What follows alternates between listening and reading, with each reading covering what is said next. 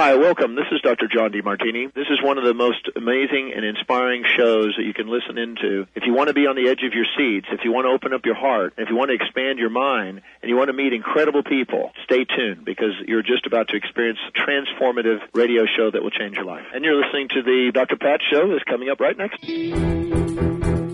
Welcome to the Dr. Pat Show. Talk radio to thrive by. Powerful, inspiring, and coming to you live, bringing you stories of people like you and me, busting through and living life full out. Get ready to dare to wonder what your life would be like if you knew you could not fail.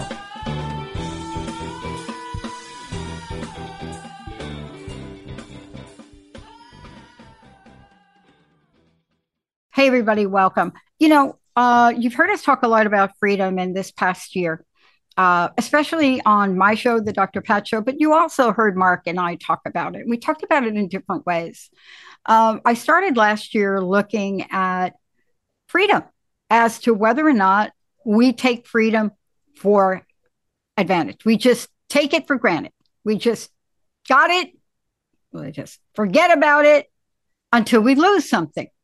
And so many of us have looked at some of the things that have happened over the past two years, and where it hit a nerve. But did it really hit the nerve? A nerve that we can understand? Do we even understand how we got here? Do we understand? Do we know what the journey was like before we actually had the use of the word freedom? Do we know what it took to get here? Do we know the story of it? Or do we just want to forget? Well, we're not going to let you forget today because we want to talk about what a free society is. And joining me here today is somebody that has spent time not just looking and understanding, but is dedicated dedicated passion, purpose to what it means to look at freedom, the enduring importance of the American Revolution. And, you know, I like to say those words the enduring importance of the American Revolution, because if you think we got here without a revolution, you really need to think again. Joining me here today is Jack Warren Jr., who is somebody that doesn't just talk about this, but understands the nuances, understands the steps, understand what happened behind the scenes. Jack, it's so great to have you here today. Look, I know for me, I have looked at the importance of freedom over the past several years. I really have.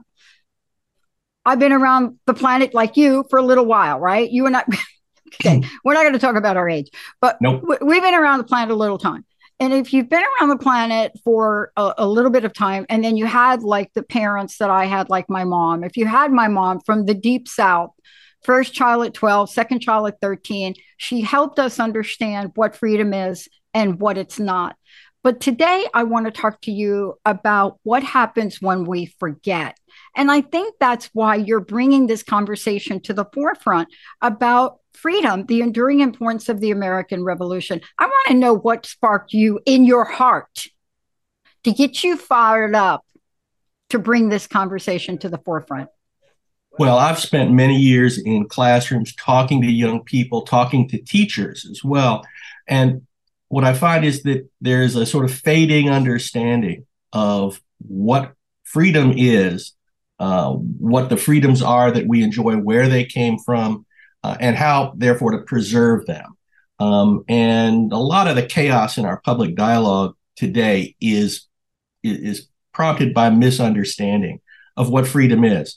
Um, a dollar on the desk uh, of any student in America, and they can't give you a good definition of what freedom is. Freedom has become one of those cliche words that we don't really stop to think about. To what is it? Uh, what makes it up? And so, in my book, Freedom: The Enduring Importance of the American Revolution, um, I make an argument that the American Revolution is the basis of freedom in the United States uh, and a model for freedom uh, around the world. Not that everyone needs to slavishly copy exactly our laws and constitutional principles and so on. Those will vary from country to country. But uh, I want people to understand what freedom is. Uh, and so I break it down uh, into its freedom, like a lot of concepts, has component parts. And what I argue is that freedom is a combination of independence, first, I think what did the American Revolution achieve? Well, the very first and most important thing it achieved was our national independence, without which the rest doesn't really matter, but also personal independence. Uh, you know, remember the Declaration of Independence. It's really an extraordinary statement. Um, it's a national, it's a document uh, declaring our national independence as a country, but but it's a basic statement of principle about the individual as well. Right? We hold these truths to be self-evident that all men are created equal, that they are endowed by their creator with certain inalienable rights, among which are the rights to life, liberty, and the pursuit of happiness. Um, it's not immediately apparent what the heck that has to do with national independence, with declaring our separation from Britain. But Jefferson and the members of the Continental Congress believed it was important enough uh, to make a statement of principle about what the revolution's purpose was. And it was to achieve uh, not only national independence, but personal independence, autonomy, um, your right to control your life and your destiny. Uh, the other components of, of freedom, independence, we said, liberty, a term sometimes we use as synonymous with uh, freedom, but it isn't. Liberty is the absence of restraint, right? Nobody telling you what to do. Uh, the government doesn't tell you what to do. Or think of our Bill of Rights which is really a charter of liberties. And a lot of it is what the government shall not do. Congress will make no law infringing this or doing that. that's a, those are fundamental statements, mostly about natural rights, uh, rights which inhere in people everywhere, at all times, in all places. Particularly the First Amendment, right? The right to freedom of worship, which we claim is a right everywhere. The right to free speech, which we claim is a right for everyone everywhere. So the the, the and that government shall not infringe it, and and government will help protect us as autonomous individuals from anyone else infringing on that right. Um, so liberty is is the absence of restraint, and and we're entitled to to a great deal of liberty. Uh, um, the revolution also articulated basic principles of freedom, which have shaped our entire history. Uh, liberty, of course, also equality. But liberty and equality can be at odds with one another, right? It depends on what kind of equality you're talking about. Are you talking about equality before the law? That's a bedrock principle. Um, everyone who goes into court should be treated the same. Everyone who uh, should have the same rights and privileges as as they are articulated in our laws. Um, that is that that's based on the principle of universal equality, um, and and you know these are fundamental principles. They all collectively make up the concept of freedom. Um, it's not an easy thing. It isn't something that students can are going to really understand in one lesson. It's something that has to be they have to be trained to understand, just like they have to, you know, work for years to understand the multiplication tables and then move on to higher mathematics. History and the basic principles of American public life, not government, but public life, how we interact with one another, whether through government or otherwise, deserves our our attention in a to a degree we're not giving it. And what we're seeing in public life today is the consequence of our neglect in education. It's not I'm not pointing a finger at teachers, most of whom are very dedicated people, but we have to rethink the system because we are not training our young people uh, to understand and appreciate and cherish the freedoms that we've inherited. Well, I mean, not only that, I want to really stay with the conversation before we dive deeper into, uh, you know, I, would like to call it a book, but to me, it's really way more than that. It's a powerful, powerful message. It's a reminder for to our forgetter. Um, there have been there have been so many people that attempted to really remind us. Everyone from Elton John to George Michael. George Michael's Freedom song was such an it was such a testimony to what you're talking about when it comes to personal freedom. I mean, there are a lot of nuances in that song, and that song gets popped at the end of just about every movie that even hints to freedom and starts to win awards. You, you, get it? I mean, for MTV Video to give George Michael an award for this song at the end of a movie, why? Because I don't know that we know and I'd like you to comment on this. Just because we had a revolution doesn't mean to me the journey is over.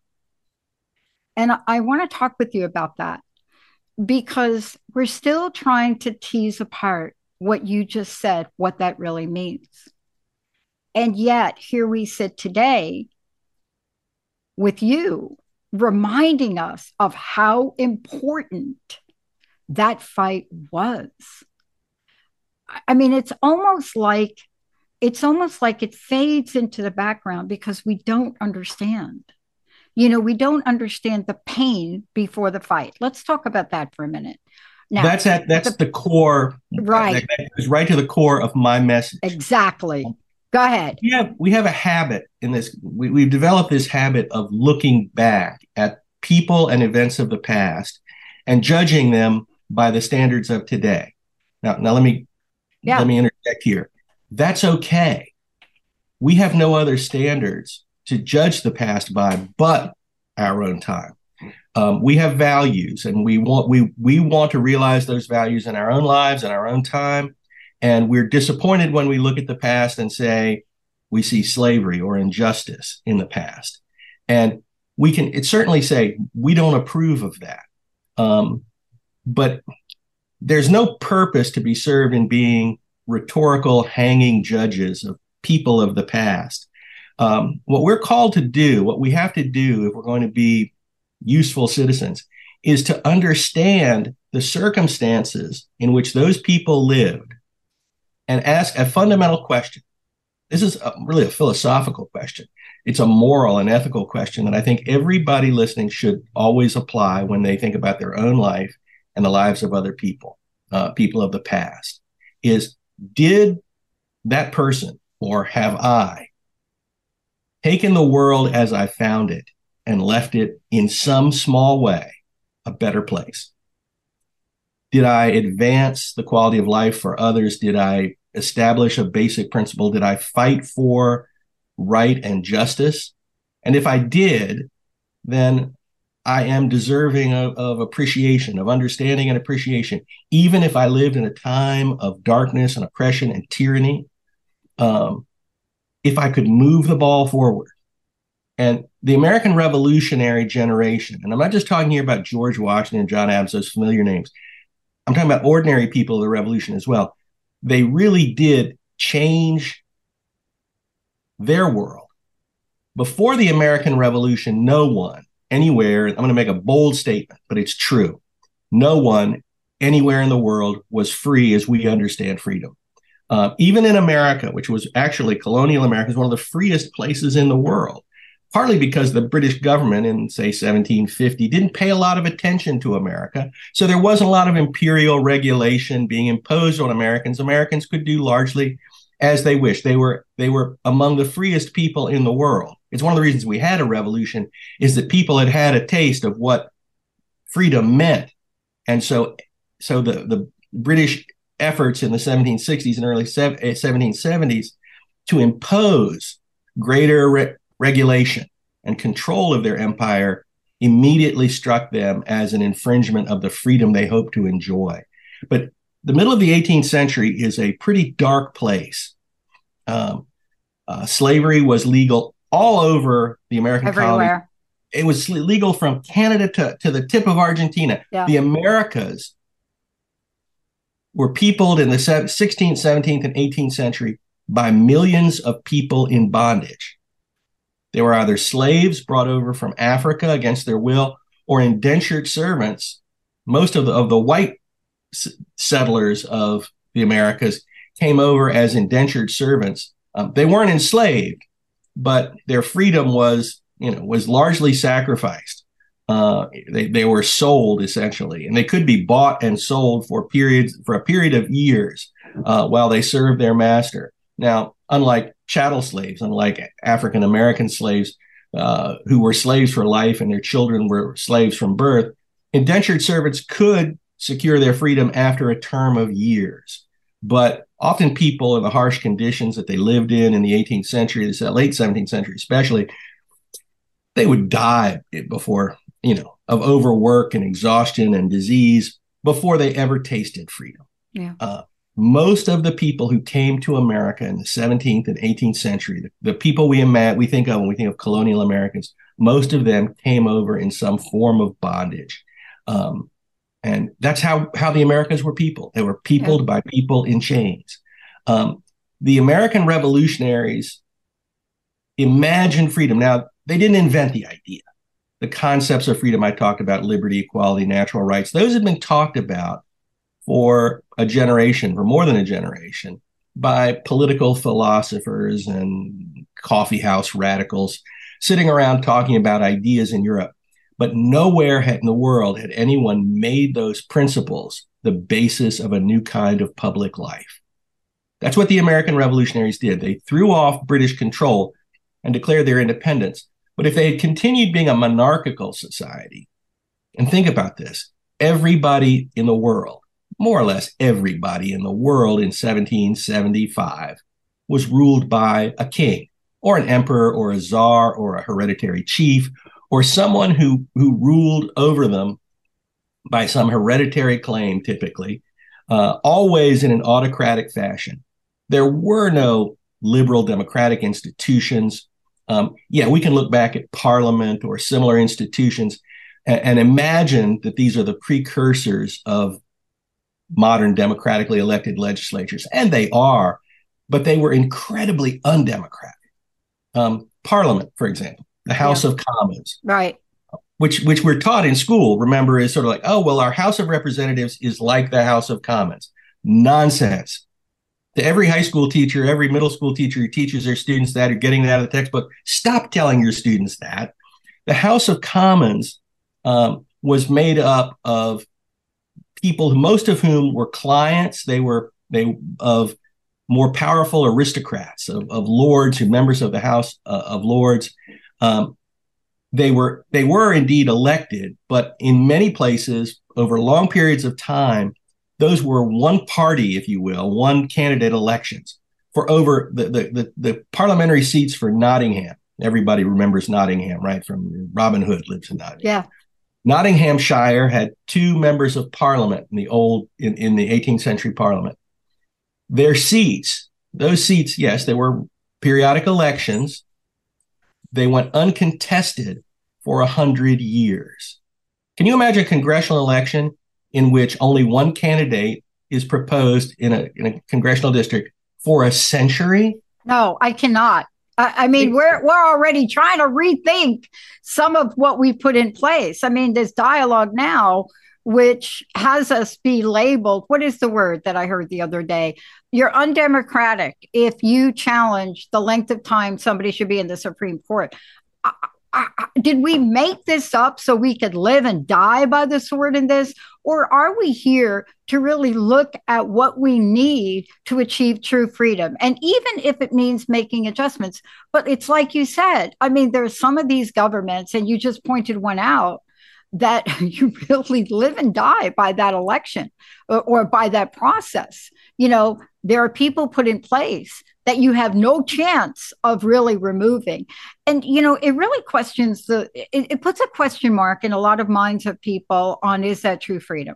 Do I really have the freedom to choose? Um, and I want to ask you this. I mean, you've been in Washington, D.C. You look, this has been, if I think about this, you've done probably the top exhaustive research on this journey than anybody I know. But there's a reason you're bringing this to the forefront. Before we continue, Jack, look, how do people find out more about this? Because this is a short interview and there's much more in the book, there's much more to learn. What is the best way for people to find out more? How do they get a copy of the book? It's on Amazon, right? The book is on Amazon, Barnes and Noble. It's on all the online outlets. Um, it's in in many bookstores. Uh, it's a big book. Yeah. Um, some of your readers, at least my age, uh, may remember the old in the 1960s big illustrated American yeah. Heritage. I had wonderful books, American Heritage Picture History of the Civil Wars. Yep. And, and I grew up on those books, and a lot of people my age did. Um, and when I set out to write this book, and this is a book for ordinary educated Americans, um, it's by which I mean I think a high school student can handle this book. Um, I think you know anybody beyond that. Uh, the concepts are are not are you know yeah th- this is not a, a work of, of deep philosophy. Although it leans on philosophers of, and historians of philosophy. Um, this this is a narrative. This is a, a story of how america fought and won its freedom. How ordinary people not just jefferson and, and washington and john adams how ordinary people aspired to and secured uh, their freedom and created the greatest republic uh, in the history of the world um, recognizing that we have a long way to go to fulfill the aims of the American Revolution, its high ideals, its high principles. Um, we have a problem today. We want to reject those principles, uh, or many people do. They want to say the American Revolution was, you know, didn't achieve what all that we wish it had achieved, and therefore we need to start over. No, we don't. The revolution articulated very fundamental, basic, universal ideals. Our job as is to fulfill those. That's been the job of every generation of Americans since the revolution. Yeah. It's so much easier, Jack. Look, I want to stay with what you just said for a minute because it's so much easier to throw everything out. And you know, I I was told by one of my mentors, wow, like a really long time ago, anytime you hear somebody want to just erase something and start over, it's really a distraction and it's a way for us to step back a hundred years. I mean, uh, whatever he told me that I never forgot. But I want to stay with what you've said because if we follow this pathway if we follow the pathway and we fulfill the words, the intentions, then you and I are not sitting here today and I'm in front of 3,000 women and I say to them, Do you know in the United States you don't have equal rights? How many of you know that? And like 10 people raise their hand. You see, there are things we can do. We just are not doing them. I mean, if we follow the message that you have and we really look at what the end would be like, then what I think happens is we don't believe we're already there. You see, I think we have this sense we're already there, like we're done, like Jack, we're done. We've achieved, when we haven't. All we have to do is drive down the street in Plainfield, New Jersey, where I graduated high school. I just went to my high school reunion. But how do we influence? See, this is what I love about what you've done. Because the hardest thing that I do, especially when I work with women, is have a sense of how do I ignite a spark to say, I don't think you know what you have, and I don't think you know what you don't have. Now, I'm not. I'm not talking about. I happen to work with women, women of all color, women of all race. That just happens to be my field. I'm not excluding men because I think both men and women are absolutely necessary, always have been, always have been. But I really have a hard time these days explaining and demonstrating we're not done yet. Do you see what I mean? But we think we're done. I don't know. Has that been propaganda? What is what is what has made us Jack think we're done? Well, or or the opposite that we've done nothing well, both of those are are, are are, are common common problems today in the way people yeah. think. Um, it it's easy to look at where we are, where we've been, and say, well, we're imperfect, and therefore, people who articulate I, principles, fundamental principles, are somehow hypocritical.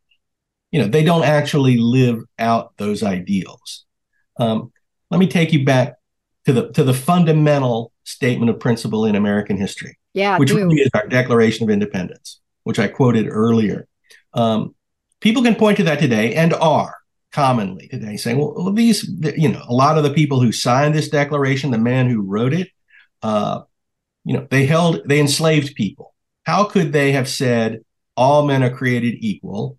They weren't even including women here, and they really did mean men. They did. Uh, they really meant men. They, they weren't did. talking they weren't you when they said all men are created equal. They weren't talking about all mankind. No, no. All humankind. But that would that's a limitation in their thinking. But it, it doesn't it doesn't disqualify the fundamental truth that they're articulating for the first time. All men are created equal. They are endowed by their creator with certain inalienable rights, among which are. Now, there's a statement made before that that I want to I want people to think about for a moment. They say uh, we hold these truths to be self-evident. And I've, I've, pondered that a lot. There's a section of the book where I talk about this idea. It's a philosophical concept, self-evidence. The thing proves itself. And but as a historian, a person who deals every day in the real lives of real people of the past, I can tell you that there was nothing less self-evident to ordinary people in America in 1775 than that they were possessed of these rights and that they were inalienable. That is, they couldn't be taken away. Their experience of everyday life was that rights were continuously taken away from them. Yes. All the rights of women, all the rights of enslaved people, most of the rights of servants, and now we've already we're, we're up to over 75% of the American people you know, toss out the children who don't have any political rights at all yet until they're mature, and that's only the boys. Um, and people who are disqualified in various places because of their religious beliefs, because religious disqualification continues. The actual number of people who are allowed to participate in public life, to vote, to hold office, is tiny. It's just, it's, it's, it's a, a, couple of hundred thousand people in all of North America. It's ridiculous. Um, they weren't hypocrites.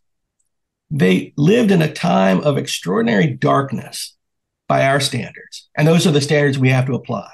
A time where people were fundamentally unfree. And they, in that darkness, they cried out basic principles that they hoped to fulfill and that they did more to fulfill than any generation of Americans have done since. Now, did they get it, get it all done? Of course not. Are we still fighting to establish the rights of women, for example? And sometimes it feels like it's, you know, three steps forward and two steps back. And, and that's been going on, you know, ever since the revolution. But the revolution prompted women, beginning with, you know, really smart women who could read uh, those philosophical statements like Abigail Adams, and you know, who says to her husband, "Oh, by the way, you know, while you're you know asserting the rights of men, don't forget the rights of women." It's no coincidence that one of the great books at the end of the 18th century is written in England, but it's part of the same ferment is the rights of women. Yeah. The, I, the, the movement for the rights of women begins with the American Revolution because it asserts universal rights. That asserts them for men, you know, but immediately smart people, men and women, say, wait a minute, this applies to women too.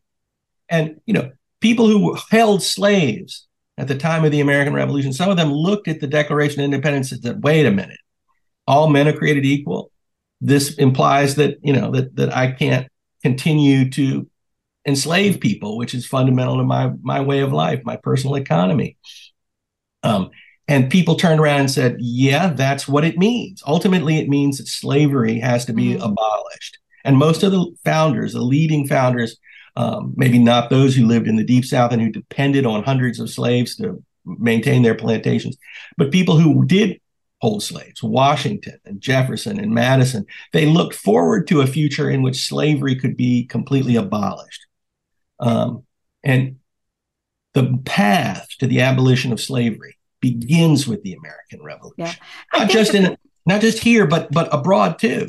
Yeah, I think that's why I ask you the question because um, it's so easy to point back at history. I don't care if it's the revolu- the American Revolution or something else. It's so easy to point back and to really take a look at something that happened hundreds of years ago. And by the way, in some cultures, thousands of years ago, really thousands, right? But it's so easy to point back and say what it didn't do you know, the challenge I feel, and I want to say, not, not the challenge, I want to say the level of accountability that I would love to see, and I think you too, is to carry this forward. Um, and yet we know that even then, as it is now, compromises get made. Compromises get made to take a step forward.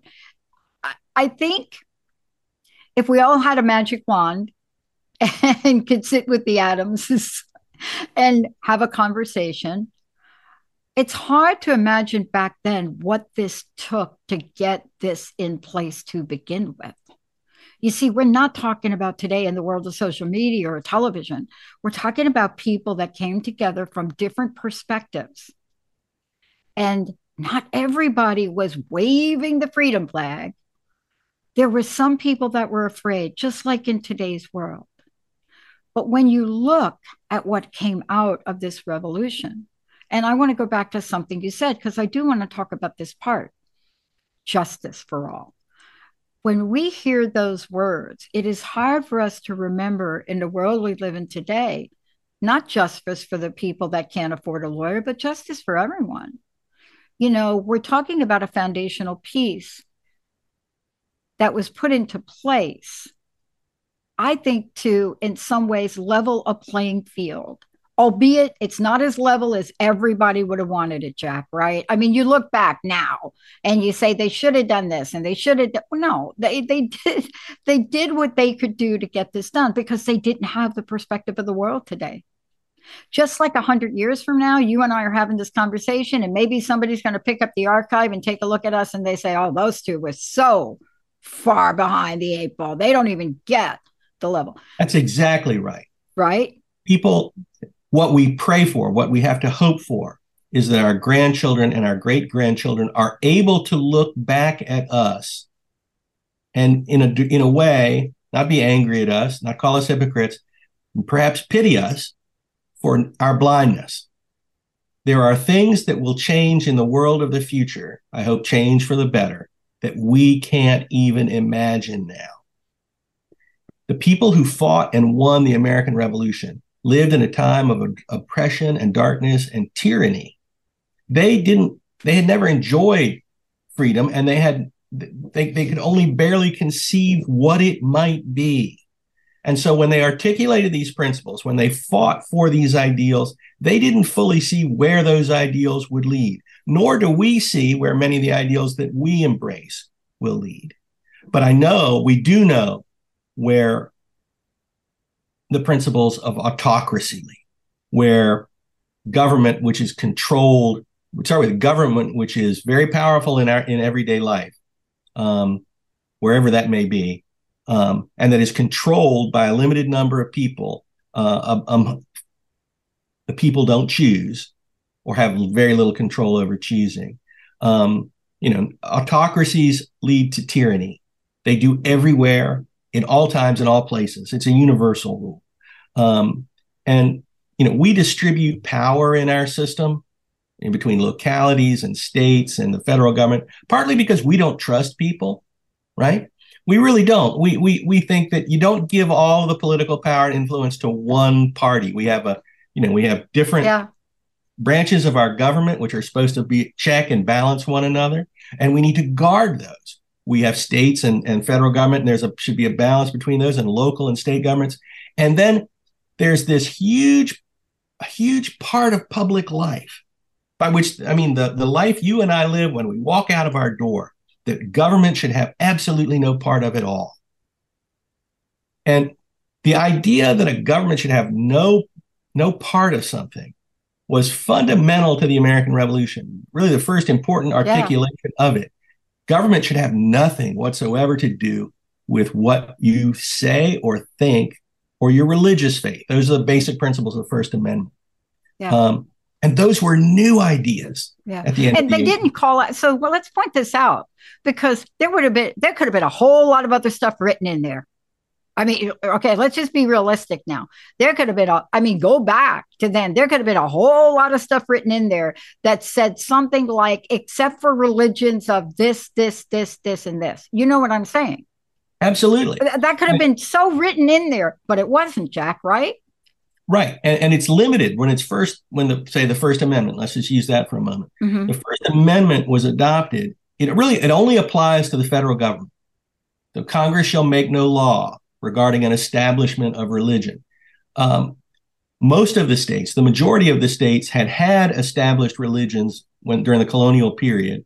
Many had abolished it, some had not. Massachusetts and Connecticut, for example, had congregationalist establishments, and they kept them into the early 19th century. Yeah. The First Amendment didn't apply to them, it applied to the federal government.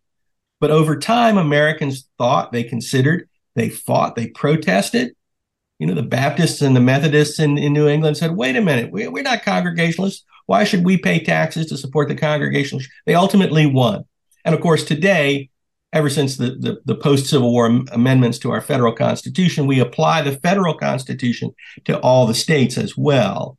So, and we would not allow if Massachusetts changed its mind after 150 years and decided, very unlikely, by the way, right? Um, Massachusetts of all states, uh, that it was going to have a religious establishment. Um, that law would be instantly overturned by the Supreme Court as unconstitutional. But it wasn't in 1810 or 1820 uh, because the, the federal Constitution, you know, that provision, the Federal Bill of Rights, didn't apply to the states yet. Yeah. So it's a gradual process.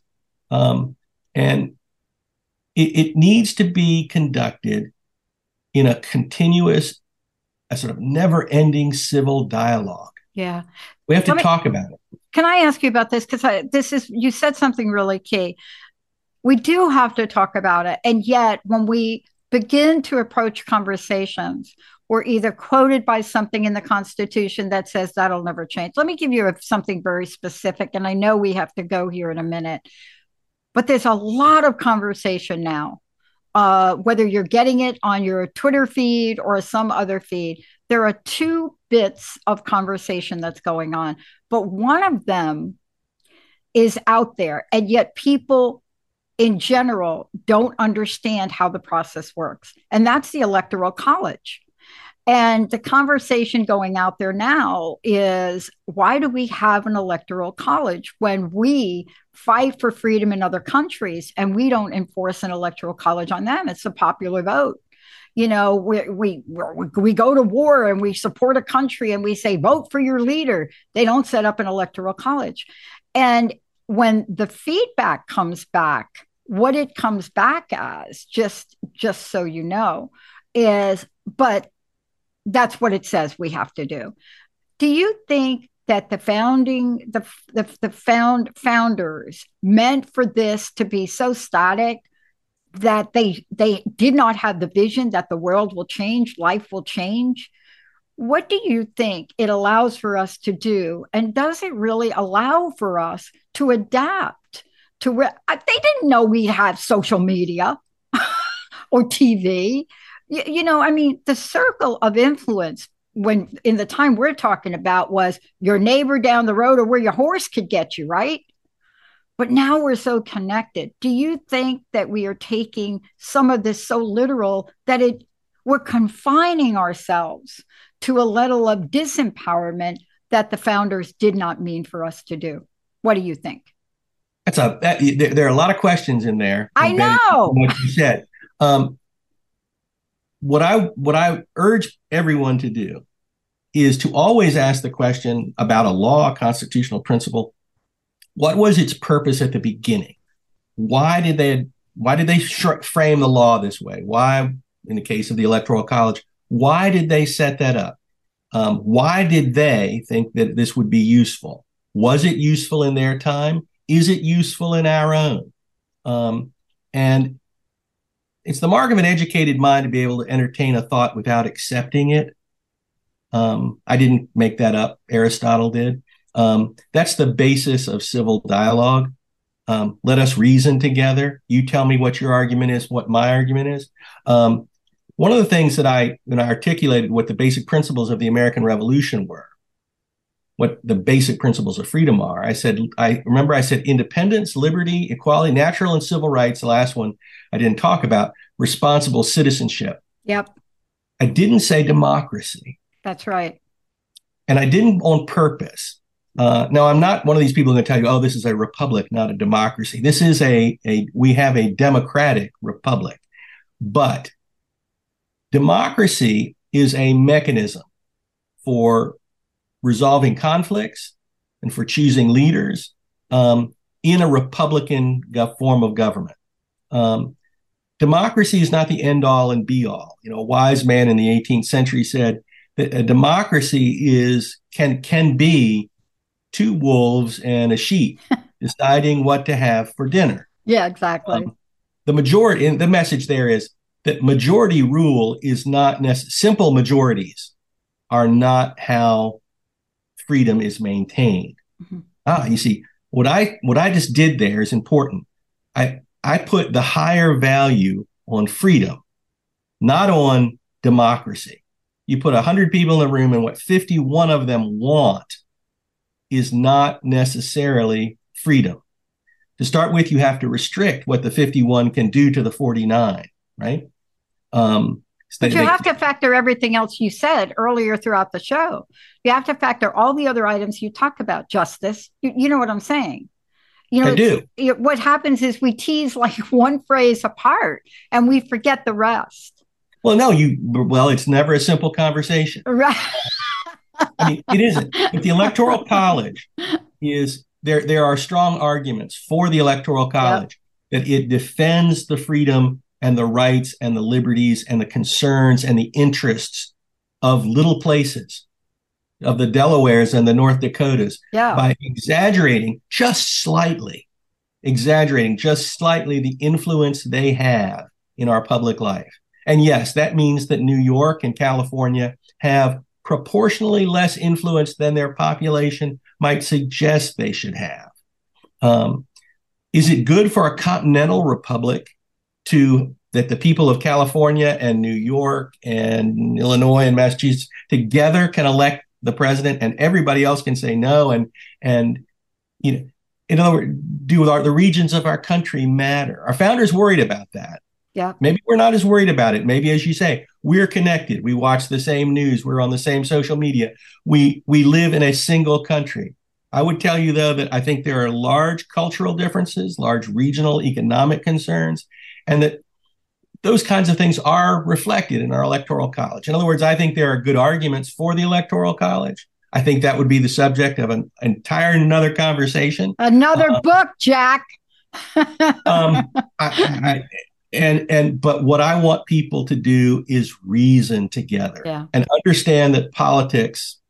Hundred years ago, Max Weber, that's one of the founders of sociology, um, he was an academic, but he went into politics. He, he, he, was elected to the legislature, and it was very frustrating for an academic because, um, you know, he, his arguments, brilliant as they were, didn't always prevail. And he, and he wrote, he said, "Oh, you know, politics is the slow boring of hard boards, um, and anybody who who tries it uh, had better be prepared to lose his soul." Yeah, I mean, right. Wow. It isn't it isn't an easy thing. Public life isn't easy uh, and people need to be. Somehow I look at our public life and I say, toughen up. We need to have serious conversations, and we're going to disagree with one another, and we need to disagree in a civil way as Americans who love our country and want it to fulfill its highest ideals. Yeah. You know, Jack, first of all, let me thank you for writing and bringing to the, I, I, I have to say writing a brilliant book. Uh, it is a brilliant book and it is writing but it is so much more than that. And i want to get back to something i said earlier. I believe we have and we're on the verge of forgetting a lot of things. I really do you know i've watched it over my lifetime um, people call me what do they call me they call me old school pop culture so uh, that's even like an oxymoron but okay i'll take it so why do they call me old school because I don't want to forget what we fought for. I don't want to forget. But boy, I'll tell you, if people like you do not continue to bring this conversation to the forefront, it will be forgotten and overshadowed.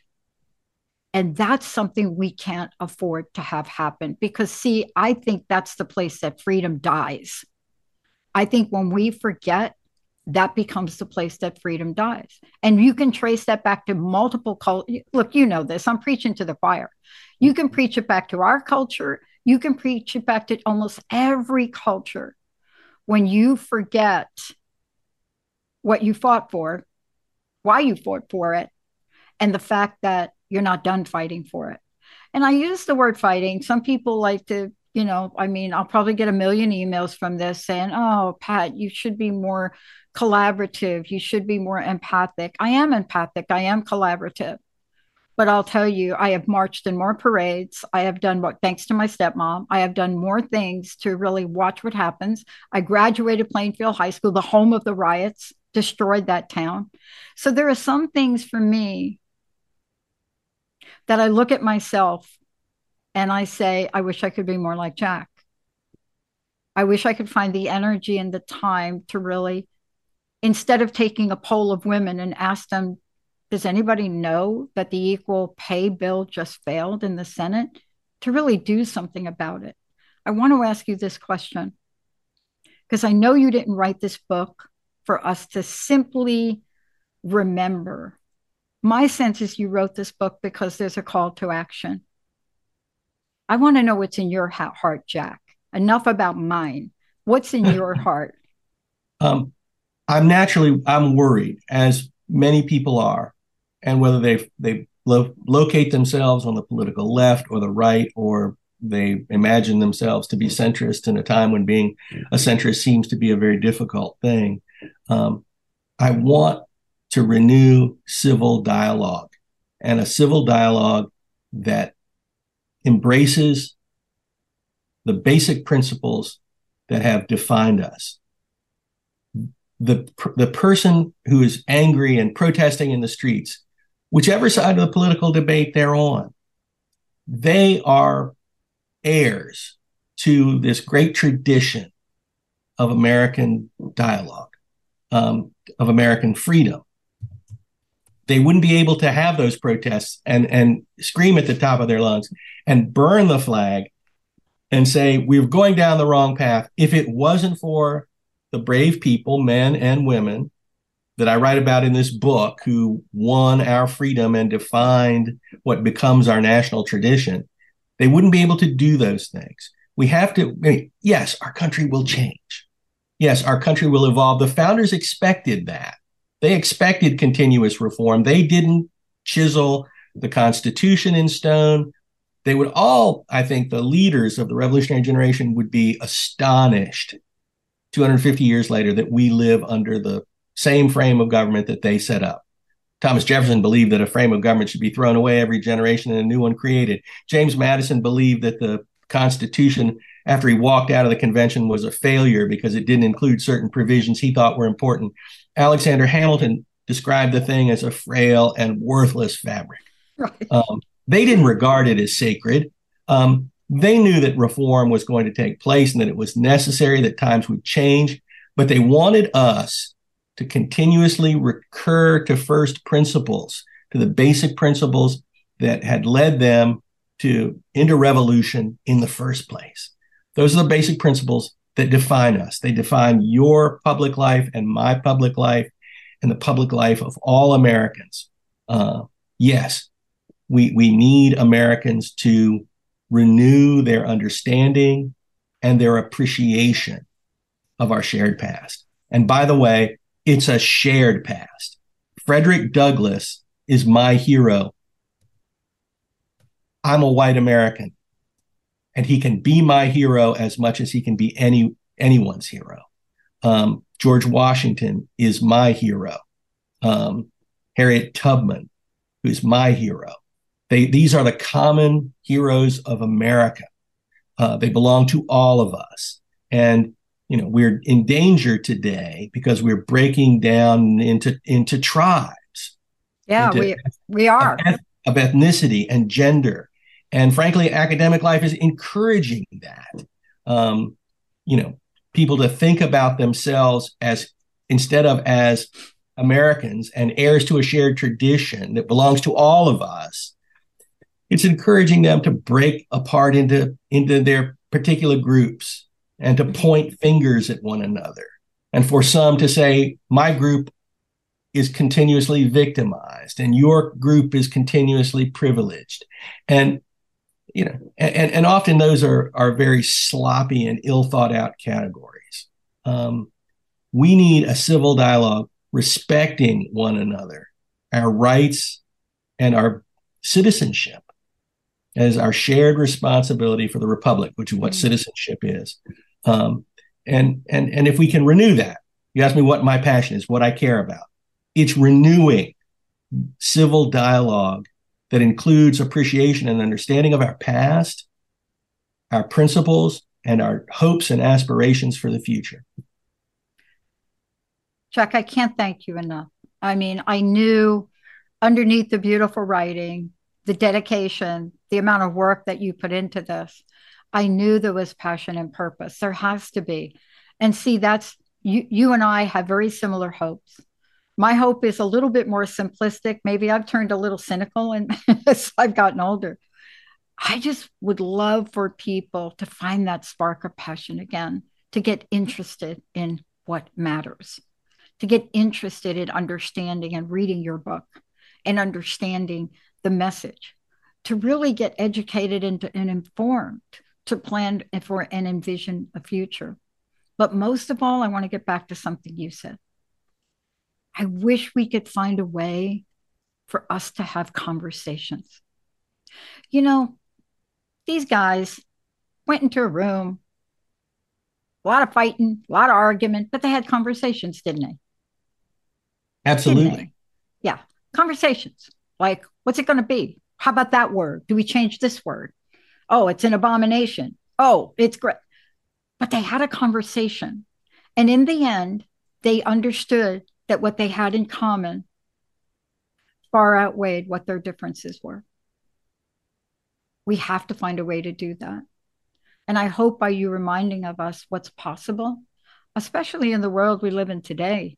I mean, technology is not our enemy, it can be the most amazing thing if we understood that there is something here that's important. And it's so easy to lose freedom. We just don't get that. It's so easy to lose it. It's so easy if you watch other countries, if you watch what's going on. I have a lot of friends in Canada, and we look at Canada and we look at their medical system and the fact that they're subsidized for medical. But in a lot of cases, you talk to some of my friends up there and they don't have the right to choose certain things. I hope your book gets in the hands of people, schools, educators, and conversations like this can be had. Jack, please tell us how we get the book. And last question, I'd love to know your personal message, what you'd like to leave us with. And thank you so much for joining me today um, in a longer conversation than I think either one of us planned. What's your personal message? Well, to begin with, you can people can get this book on Amazon. You know, they're now selling something like sixty or seventy percent of all the books sold in the United States. Um, yeah.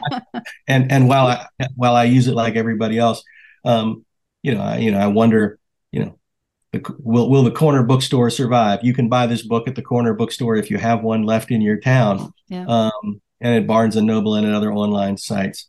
Uh, work to understand the people of the past, what they aimed for, what they aspired to, their hopes and their dreams. Appreciate that they were people like ourselves who lived in confusion and uncertainty about the world they lived in and where it was going, um, and and try to put yourself in the. It's very difficult, especially people in remote times like the American Revolution now 250 years ago. Put try to put yourself in their circumstances, not just Washington's, but the shoes of the people he enslaved, the soldiers who fought under him, um, you know, the people ordinary people who served in legislatures and voted for candidates, what did they hope for? Appre- try to appreciate what people of the past hoped for. Try to understand them. Uh, if you do, you'll begin to understand why the principles for which they thought are so important. Um, their individual stories, which are often dramatic and and and and emotionally charged. Um, generation after generation of Americans have fought and died for to preserve the basic principles of this country. Uh, I drive, you know, a few miles from my home. I pass by Arlington National Cemetery uh, almost every day, and it, you know, these are hills covered with the graves of mostly young men who gave their lives to protect not just our country but our ideals, the ideals I've talked about. Um, all over the country. You know, we have a rich history. We have a history of service and of sacrifice. Um, we'll celebrate, and we should celebrate. Just don't, you know, go out to the no- local, you know, department store sale, but think about Veterans Day, about the people who have served our country, and Memorial Day, and the people who have died in the service of our country. Um, don't throw the country away. Um, generations, millions and millions and millions of Americans have loved it, have cared for it, have nurtured it. Um, it's our job to perfect it, to fulfill its its highest aims. Um, that's that's what matters most to me. Yeah, Jack. Thank you so much for everything you're doing. Thank you. Much. You know, I can't tell you how much gratitude I have for you and for um, how much time and effort. People may not understand the amount of dedication and work that went into this book. It's not just a book it's a life journey. Thank you so much for everything you're doing to re- to help us remember. Thank well you, thank Jack. you thank you very much. All right. Hey everybody let's take a short break. We'll be right back